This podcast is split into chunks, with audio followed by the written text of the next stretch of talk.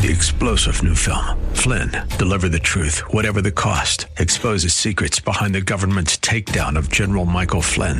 Flynn knew what the intel world had been up to. He ordered the first audit of the use of contractors. This set off alarm bells. He told the truth. He was the most dangerous person for Donald Trump to hire. They had to get rid of Flynn. Flynn, deliver the truth, whatever the cost. Available now. Watch it today. Go to salemnow.com. Salemnow.com.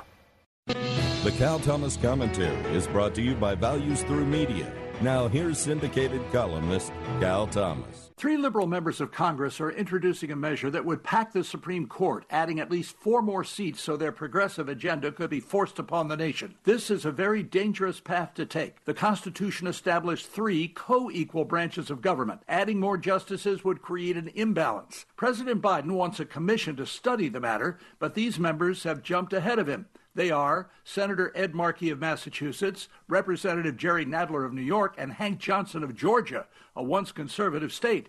The court has had nine justices since 1869. In modern times, when a justice retires or dies, there's been a massive fight to destroy a person nominated by a Republican president. It wasn't always this way.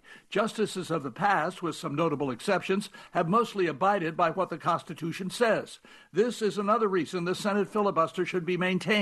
A 13 judge Supreme Court would ruin the institution. Worse, it would ruin the country. I'm Cal Thomas. For a free copy of today's commentary, visit calthomas.com or write us at Values Through Media, P.O. Box 373340, Key Largo, Florida 33037. That's P.O. Box 373340, Key Largo, Florida 33037. Please specify the date and subject. Your tax deductible gifts to Values Through Media help support us. Listen again next time for the Cal Thomas Commentary.